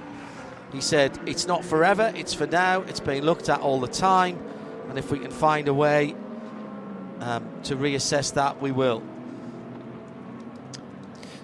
Earl Bamber now at the wheel of the uh, number four uh, Pratt Miller Corvette. Uh, yes, Earl Bamber in a Corvette raced against them for so many years uh, in his time at Porsche, but uh, of course now much more affiliated with uh, with GM brands. Races the Cadillac V Series in the World Endurance Championship, and previously drove the Cadillac DPI, and he actually came into the Cadillac fold via Scott Dixon. Scott Dixon mm. sent him an Instagram message. Uh, so Scott slid into his he DMs. slid straight into his DMs. That was the cause. Yeah, heard yeah. that yesterday on midweek, and, uh, and said, you know, we we want to have a chat, and they did, and the rest is history, as they say. And Earl was telling me just how much he's enjoying this Corvette. He's this, of course, brand new Z06, uh, Z, uh, Z06, excuse me, GT3R, and he really wants to take it to Macau. Wouldn't that be a sight? I don't think Corvette have ever been to Macau uh, before. You might have seen a Callaway Corvette there before, but certainly not a, a, a factory I car. I want to see them at the Nürburgring. Uh, well, who knows? Let's wait and see. Let's wait and see. But uh, of course, Earl a big fan of of Macau. That's one he's still trying to win. He's a big fan of here too, and mm. another one he's still trying to win. There's not many gaps in his CV, but those are those are two of them. Ten Acura from WTR with Andretti back to its uh, paddock space, uh, pushed back by its gap. That's where the number seven went as well. Shea Adam uh, has been talking to Porsche Penske Motorsport. They ran through their run plan. They got everything done that they wanted to, and they used up all the tires that they wanted to during this session. So there's no urgency down there. The mechanics were very calmly gathering their things. Drivers walked back to the garage. They're pretty content at this stage. Okay. I suppose you can find out enough. There's some nighttime running to come when the temperatures drop down tonight. I suspect we won't see people running for some of the teams won't run the whole amount of that as well. Up on the banking, customer Porsche JDC with the banana boat, the yellow submarine 85. I tell you what, that car's quick in a straight line because the 01 Cadillac, the gold fronted car, had a much better run out of the Le Mans chicane, but could not drag by through the tri-oval and down to turn one. Now cuts back to the inside. Yeah, more wing on the 0-1. Very plain to see that. The, the, engine in that Cadillac, you can the way they're able to just get out the corner, it seems to just be so drivable. Uh, watched earlier on this morning in the first session, the Cadillac 01 was being chased by one of the Acuras, and it just drove away. Just really nice drivable traction on that Cadillac. What a what an attribute to have for a race of this style you've got to get the balance right here, and it's a it's a tough compromise to find here. Conventional wisdom would tell you that the long fast bits into the high braking, you want to be quick through there because that's where you'll you'll make up positions. But if you roll up too much downforce, you actually use your tyres more, Jeremy on the twisty bits on the infield. And I said this is it's a far more nuanced track than people give it credit for, and it's a it's probably out of all the tracks we go to, it's one of the hardest to make that decision for, particularly on the prototypes. True, uh, yeah, and we were talking about this morning, weren't we? That you know, tire tire management is going to be absolutely critical to the eventual outcome of this race. I believe at the weekend with the limited number of tires that they have and you're having to double stint the tyres, which wasn't a regular feature in, in recent years, other than very occasionally. Uh, but uh, with the new sort of sustainability, if you like, that uh, Michelin and IMSA in general has adopted over the last several years, you a lot less tyres on hand for the teams to use, and how you how you use them and, and how you you look after those tyres during the stints, when particularly when you're going to have to double stint them, it's going to be really, really interesting. It's something something that some drivers are much better at than others. Yeah. By the way, is this an IndyCar race that we've got going on right now? I was just looking at the top of the charts. Two drivers the, the lead two cars at the moment. Alex Palou is driving the uh, number 01 Cadillac.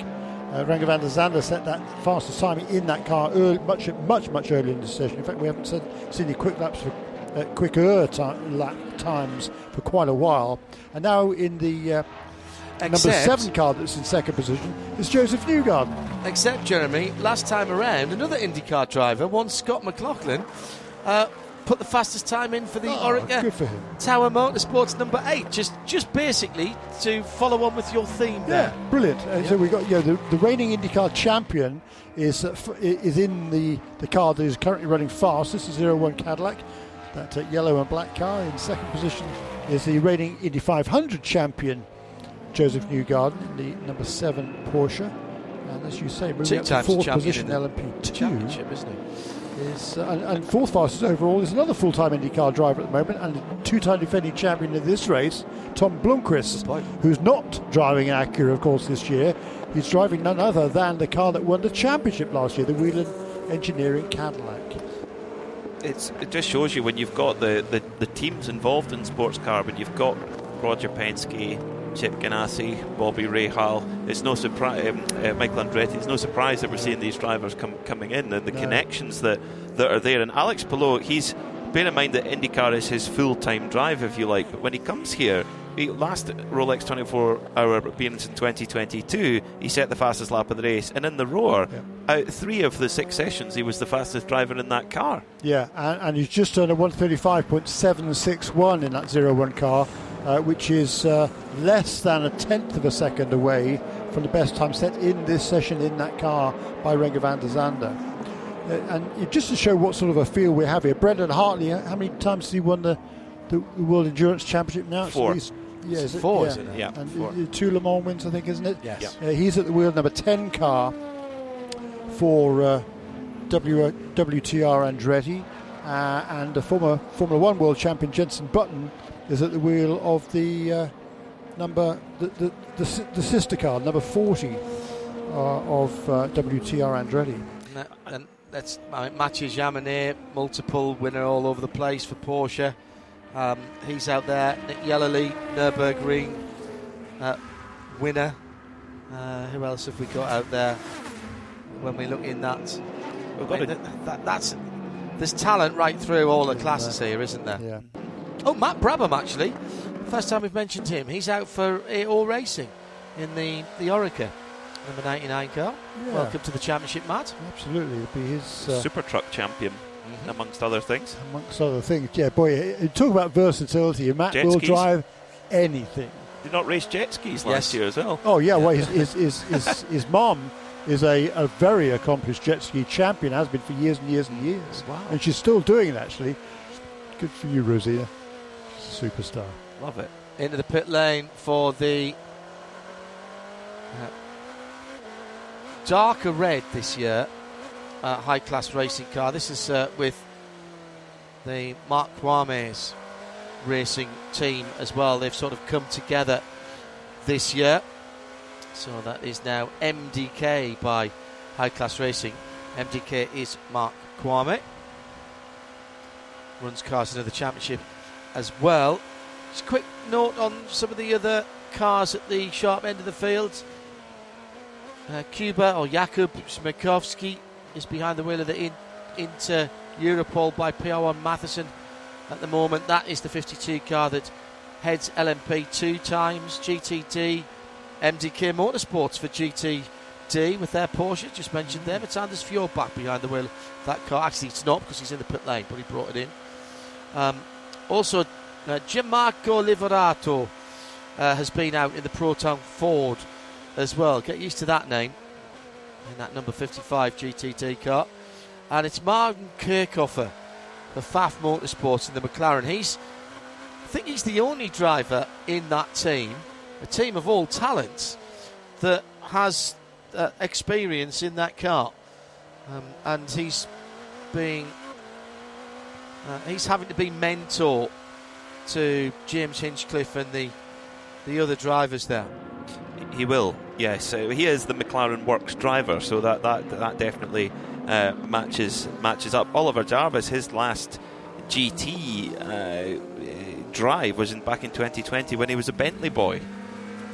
And Oliver Jarvis did a lot of the development going back a bit further on the Audi R8s. Yeah. Um, the GT3 R8s. I remember seeing footage of him at Monza running um, without the first chicane in at, Mo- at Monza mm-hmm. in a, an R8. Did a lot of the development there, came through the Audi program. Very well thought of as a development driver as well as a highly accomplished racer, of course. Is for Mazda as well in the prototypes. was was qualifying lap record holder till last Sunday. Won here 11 years ago in that Audi uh, in the Rolex 24. So knows knows uh, knows his way around, to say the very least. Well, there's Alexander Rossi and James Hinchcliffe in that car. We're talking about IndyCar stars as well, which Jeremy was uh, earlier on. Yeah, I think there's uh, 14 of the uh, NTT IndyCar Series regulars are going to be in this field this really? weekend. Yeah, 14 out of 27, I guess, is going to be. Wow, more than over half, half of the field. Moment or two ago, more racing action. Dra- Dragon 81 car, a little bit of side by side. It's the 22 again, the uh, United Autosport car, and uh, this time with Felix Rosenqvist behind the wheel. Um, one of the aforementioned yes. IndyCar full timers. And he, he, was quickest.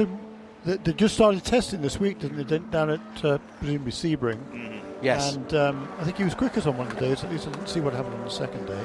That United number 22 car, Peter, that that's a strong. I mean, both of them are strong lineups, but that's oh, a There's very, not many weak ones, though. Yeah, well, that is no, the problem, isn't it? it? Yeah. I'm play- we, were, we were thinking about recording a, um, a preview, but for this race, we, we sort of do the preview as we're going along. It builds through the races.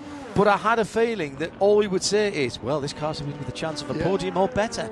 Uh, what about this car? Well, that car's. I mean, yeah. it's insane. Yeah. 59 cars and maybe a handful, what, five or six right across the field that you would say that you might think, well, I'm not sure that they could get a podium, but you know they could look into it. Yeah. I would say the number two United car would be my pick if I had to. You're, you're splitting hairs, but only because you have a mandated bronze driver in LMP2, and the car number two has Ben, ben Keating. Keating. So that's that is a, a heck of an point. ace car to have. Ben Hanley, uh, who you know won this race in LMP2 with Dragon Speed three years ago. Nico Pino, very fast silver, and then Pato O'Ward, who won the LMP2 class two years ago at the Rolex 24. Yeah. So they've really packed that out. They have, uh, but number 52 team with that that uh, association now between Inter Europol and PR1 Mathiasen Motorsports. Nick Boulle, who hadn't been in a prototype car for me saw him on Sunday evening after the uh, after his qualifying run. It was seven or eight years since he's been in a prototype car. He was within a tenth of a second that was of incredible. Ben Keating. That was incredible. Yes. Uh, uh, and listen, we talk about all the international. And he reckoned there was a little bit more in the car. Oh, did he? Good for him. Um, you know, we talk about all the international stars that are coming from other series, but we just saw flash by underneath us the 74 uh, Riley Run uh, Oreca. Gar Robinson behind the wheel. Bit of homegrown talent there, Jeremy, who's who's again he he's earned his way, he's fought his way, he's grafted his way up. My, what a fast driver he is! Yeah, yeah, no, he is absolutely, and, and just getting better and better and better. And particularly the more time he has in prototypes, he also did a good job in qualifying uh, the the other day on his P2 debut, having won a couple of championships now in LMP3. But it's four years ago that uh, Nick Boulle last drove a uh, a prototype car, but it's it, since he ran this race last year um, in a what did he drive last year? GT, uh, GT car, yeah. Yeah, uh, it, it, all he's done since then is a couple of uh, Porsche Sprint Cup Challenge races in, in, a, wow. in a Cayman, I think. That's the, the, the only two. It's the only time in at the wheel of a car since this time last year. Very, very, very impressive. Right, he let's let's have a quick let's have a quick look at what's going out on the track at the moment because we've got the number. On, which league turns through the far side. That's got the blue. So that's number 24 BMW uh, prototype being chased down by the number six Porsche, which is back running again. The seven went behind the wall, if you remember, done its run plan. So 24 BMW is Philip Eng. Uh, uh, six Porsche is Mathieu Jaminet, and then right behind them is the JDC car with Tijmen van der Helm behind the wheel. And we've got Porsche and BMW side by side with the BMW and that purple front end defending into the Le Mans chicane, taking the middle of the road there. Now, that's interesting. This is all good data, not just for the engineers, Jeremy. The, the, drivers here will be logging this away. What can I get away with? Where can I force an error? Where can I get up the outside of somebody? Into the tri oval now. Here comes the Porsche down to the inside, switches to the outside across the line. The Porsche would have got the decision if it that been the checkered flag. Sweeps round the outside and into turn one on a very wide line for Mathieu Jaminet, but gets the pass, I would say, in inverted commas, done. But that's not the end of it. The BMW very nimble through the chicane and down towards the international horseshoe. Tijmen van der Helm just marking his time at the moment and taking a bit of a watching brief. 10 or 15 cars behind, and now the Porsche stretches its leg on the infield, Peter. That was an interesting lap and a half the, the 963 Porsche clearly has good straight line speed yeah, because, as you, as you, rightly said, that uh, nine, Porsche 963 of uh, Mathieu Jaminet won the race to the line but came into the bus stop uh, second, effectively. Yeah, and yeah, on the yes, wrong line, really. Uh, yeah, uh, okay, the BMW kind of parked it a little bit on on the on the middle of the chicane, which didn't have the best exit. But you saw all the way around the banking the uh, the 963 of of Mathieu Jaminet just setting that move up really nicely. So that's a, I think that's going to be a really important attribute to have for that uh, for that Porsche. Jenson Button circulating at the moment in the uh, number 40 Dex Imaging Acura is one one of the best looking cars in the uh, in the field with that black and red. It looks mm. just mean. Um, Jenson was saying last night actually just how um, tough it is to swap between two different manufacturers because he was out testing in Bahrain last week with the Porsche uh, with the Porsche 963. He's here uh, this weekend for Acura, of course, and he said the problem is there's quite a lot of similarities in the cockpit, but none of the steering wheel buttons are in exactly the same place or do exactly the same things. So swapping between them, there's a. He said that broadly speaking, the uh, the driving style is the same, and, and that's not the issue. It's just the little fine tuning that you have to do with all of these cars, and it takes him just a wee while to to get his head into the right. Uh, hang on, no, no, that's the right hand thumb wheel, not the left hand thumb wheel. Spare a thought for uh, spare a thought for Brendan Hartley, who's going from a Le Mans hypercar in the Toyota GR010 to the Acura. That's that. I, I believe he's the only driver who's done that is switched platforms from hypercar to the LMDH as it was uh, as it's known. Um, Jenson Button driving with uh, with glasses on. Uh, never used to do that, did he? No. He's That's getting older. I, I, I, I did not say that. I didn't say that. And no. You've got uh, for an international license. 43, 44. That's about right, isn't it? Well, I'm still going. He's just I'm had his birthday. Going. Actually, his birthday was just the other day. Uh, international True. license, um, you have to have a medical every year, and once you get to a certain age, you've got to have a um, stress ECG, but absolutely must have 2020 vision. So it's not about what you can see for driving on the road, it's got to be 2020. 2020 corrected, but it has to be 2020. So quite a lot of, I mean, it doesn't have to be much off to be a bit off. And I am very fortunate that I've, for some reason, my eyes have not deteriorated as much as people of my age. I still like driving in the dark as well. Always had good night vision. Last time I had my medical, I got through. It's great to see that Jenson's kept driving after, you know, had an amazing F1 career and over a very long period of time and he's kept driving, he's kept himself involved, a lot of which in, in endurance racing, but he's done a NASCAR road course race and. Mm-hmm various other bits and pieces, uh, that's the sign of a true racer, my well, opinion. And, th- and, this drive, in fact, actually, the Porsche drive at Petit Le Mans last year, which is sort of led to him being involved with Porsche in the 963 in the World Endurance Championship, and this one all came out of that uh, Garage 56, Project 56 uh, ZL1 Camaro. Uh, uh, Mike Rockenfeller, Rocky, getting him in with the guys from JDC at the back end of last year, and uh, Jimmie Johnson, I believe that uh, Jordan Taylor. Uh, sorry, Jordan Taylor, because he was yeah. the coach, wasn't he? Yes, Jordan Taylor, who was the coach, getting him in to this one, and they knew they were going to have two cars. Nice to see the Mustang sampling colours back in IMSA, and they really suit the 963, Peter. You bet they do, and uh, this is the first outing for uh, Porsche factory driver Alessio Picariello, who really made his name actually. He moved over to Asia and, and yes. really went through the Porsche Asia Young Driver program. Um, he's from Belgium, um, but uh, really made the most use of opportunities there. But this is his first drive in the Porsche 963. So he'll have heard all his colleagues talking about it. He'll have been at the fitness camps and heard them going, "Oh, I'm testing the 963 next week," and he'll be going, "Oh, have fun."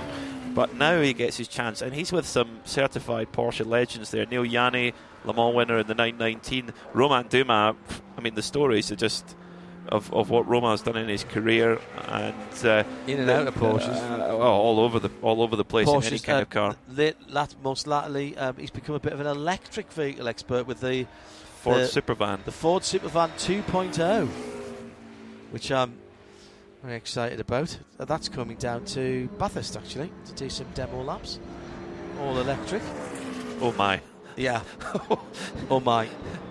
Although it, it, says a lot about me, as, as, much as I'm looking forward to Bathurst um, and the 12 hours, one of the, the, two biggest pieces of news that Krillsy's fired my way uh, recently is that the um, Ronald McDonald House is going to be the the uh, charity again for that 12 hours, which means we get a Mac Cafe, a portable Mac Cafe, comes and sits in uh, in the um, in the parking area where we park up. So as we walk through on the way, we can get some uh, barista made coffee. Uh, and also, uh, that the local brewery uh, has been made a sponsor as well. Three minutes to go. Uh, Reckless Brewing in Bathurst in the old railway buildings. Bathurst with a huge railway history. And the guys there have been made the official beer of the race. Lo- you've got to love a race that has an official beer. Do their own canning on site. Grabbing a can just before the top goes on. It's one of the greatest things that you can do at a brewery. Yeah, talk about Long Beach Grand Prix also. They always have an, an official beer. Good. And um, a bit of news that came out uh, last night at the uh, Road Racing Drivers Club members' dinner here at Daytona is that uh, for the last what, 15 years now, there's been a uh, a, uh, a dinner the, the club host, hosted dinner prior to the Long Beach Grand Prix, and the uh, featured guest this year is going to be none other than Sir Jackie Stewart. Oh, brilliant! Of course, with uh, very close ties to Rolex, this, the sponsor this weekend, and Jackie's going to be at the. Uh, the, the Masters golf tournament the previous weekend in Augusta, Georgia, and he's going to come over to Long Beach and, oh, be our featured guest for the uh, Thursday night dinner. So we'll be more details on that will be coming out fairly soon, but that was announced last night by the RDC president Bobby Rahal. My favourite, excuse me, John. My, my favourite story about Jackie Stewart is he has his left cuff is made. It's all his shirts are custom made. His left cuff is made ever so slightly bigger, so his Rolex timepiece, if he's being photographed, will stick out. Yeah, yeah. Little details. Absolutely. um, Jeremy, I'm right. So, for, oh, big lock up at the far end of the circuit. Or is uh, sorry, that was at the National Hairpin uh, Horseshoe. Alex Palou just uh, needing a bit of cadence braking to get the caddy to turn yeah, in. He's been turning a string of yeah, fast laps. Just, uh, oh, that was great driving though. Do you know he still got to the apex? That's outstanding there because the unloaded tyre was locked up, and he came off the brakes and straight back on. He's quite good, this kid, isn't he? Yeah. He would have felt that. Just the, the, Sir Jackie Stewart at the RRDC on the Friday, as uh, Thursday, Thursday, yeah. Thursday night of, of Long Beach weekend. Um, RRDC supports, among other things, uh, Team USA. But that is an event that's open to anybody. If you want to put your, put your money yeah. down, you can buy a table. Yeah, absolutely right. Yeah, true enough. And uh, it also uh, proceeds from this evening, in addition to TBSA scholarship and the RRDC's SafeIsFast um, driver development online uh, video library, uh, Race for Dementia, which is the uh, charity very, very close to Jackie's heart, uh, will be the major beneficiary from that event as well. Good. So, Excellent stuff. Excitement. Yes, uh, awful, awful, awful disease. Checker flag is out, and seeing it first is Alex Palou, who goes through. And that car has the fastest time. And my goodness, he was close to it there. Nine one thousandths of a second away from the fastest time of the day. So Alex Palou with the second quickest time of the day in the car that's got Well, the first and, quickest and time the of the first because he set the fastest. Did he put the fastest one in as well? Yeah, Right, about okay. eight, eight laps ago. It's been a stellar stint. Wow. By Alex Bird, the quickest time of day, one thirty-five point five eight nine. He did that on on the fortieth of the forty-eight laps that that car has competed in this session. Oh yes, yeah. Sorry, I'd missed that. Gone out to point one three five of a second ahead of the first of the Porsche Penske Motorsport machines. That was the number seven. Then one of the customer Porsches from Proton. That was the number five. That was another point zero three zero, point zero three four to the Whelen Cadillac number thirty one, point zero four two. To Mathieu Jaminet in the Porsche. Catching the trend here. I am seeing this. Uh, point one three seven to Nick Yelloly, who has just taken the checkered flag in the number twenty five BMW from the team RLL. Uh, point zero nine three to Tijmen van der Helm in the JDC Miller car. Uh, we'll do the, all of the prototypes. Then it was point three four four. Uh, point one eight three to the second BMW and point two on it. So 1.2 seconds for the for the GTP field. Not bad. Not bad at Pretty all. Pretty good, isn't it? And and seven of them inside uh, half a second. It was Inter Europol who captured the top spot in LMP2. They got it early, they kept it from Dragon Speed in second and CrowdStrike by APR in third. Then Tower, Riley, and the first of the Uniteds was the number 22 car with their number two very close behind. Uh, and those seven car uh, within again just within a second or so and the fastest time put in by Clement Novalak is that right Jeremy Yeah, yeah, he did. that was Very quite early on wasn't it Yeah, it was. It was on lap 12. That car did uh, 46 laps total in the session. It was just about, just after I think the GTP cars joined uh, the session. So around about 15 minutes or so into that uh, one hours and 45 minutes. the GTDs all well seven of them ahead of the first of the pros uh, MDK Motorsport had the fastest time on a 47 zero. then Proton competition with the 55 Mustang Oh, wow. Conquest with the uh, 296 Ferrari, uh, the 34 car. The only real issue we saw was the McLaren, uh, which had to. Ah, in fact, that's just come through. Okay, that's fine. Marvin Kirchhofer was the first of GTD pros. There we go. In fourth position. He was greyed out. That's why I didn't see him. Then Turner Motorsport with their GTD 96 car. Nicki Thiim and Magnus Racing in the Aston, the number 44. Next up, and the top 10 GTs made up by Lone Star Racing, Salih Yoluç in that car when it pitted with uh, 15 minutes of the second session to go, the number 80. Uh, in eighth, seventh in class for Wright Motorsport in the 120. Uh, and then it's a couple of pro cars to finish up the top 10 Reese's Ferrari and AO Racing, which will be on pole. Uh, Seb Priaulx set the time for the 77 AO Racing Rexy will be on top. Thank you to Jeremy and to PMAC. Shea Adam was our CrowdStrike pit reporter. She'll be joining me soon here in the booth as we get ready for our first race of race week. It's the Whelen Mazda MX5 Cup presented by Michelin, and it's next live from Daytona. This program is a Radio Show Limited production. For more, check imsaradio.com and subscribe to Imsa Radio wherever you get your podcasts.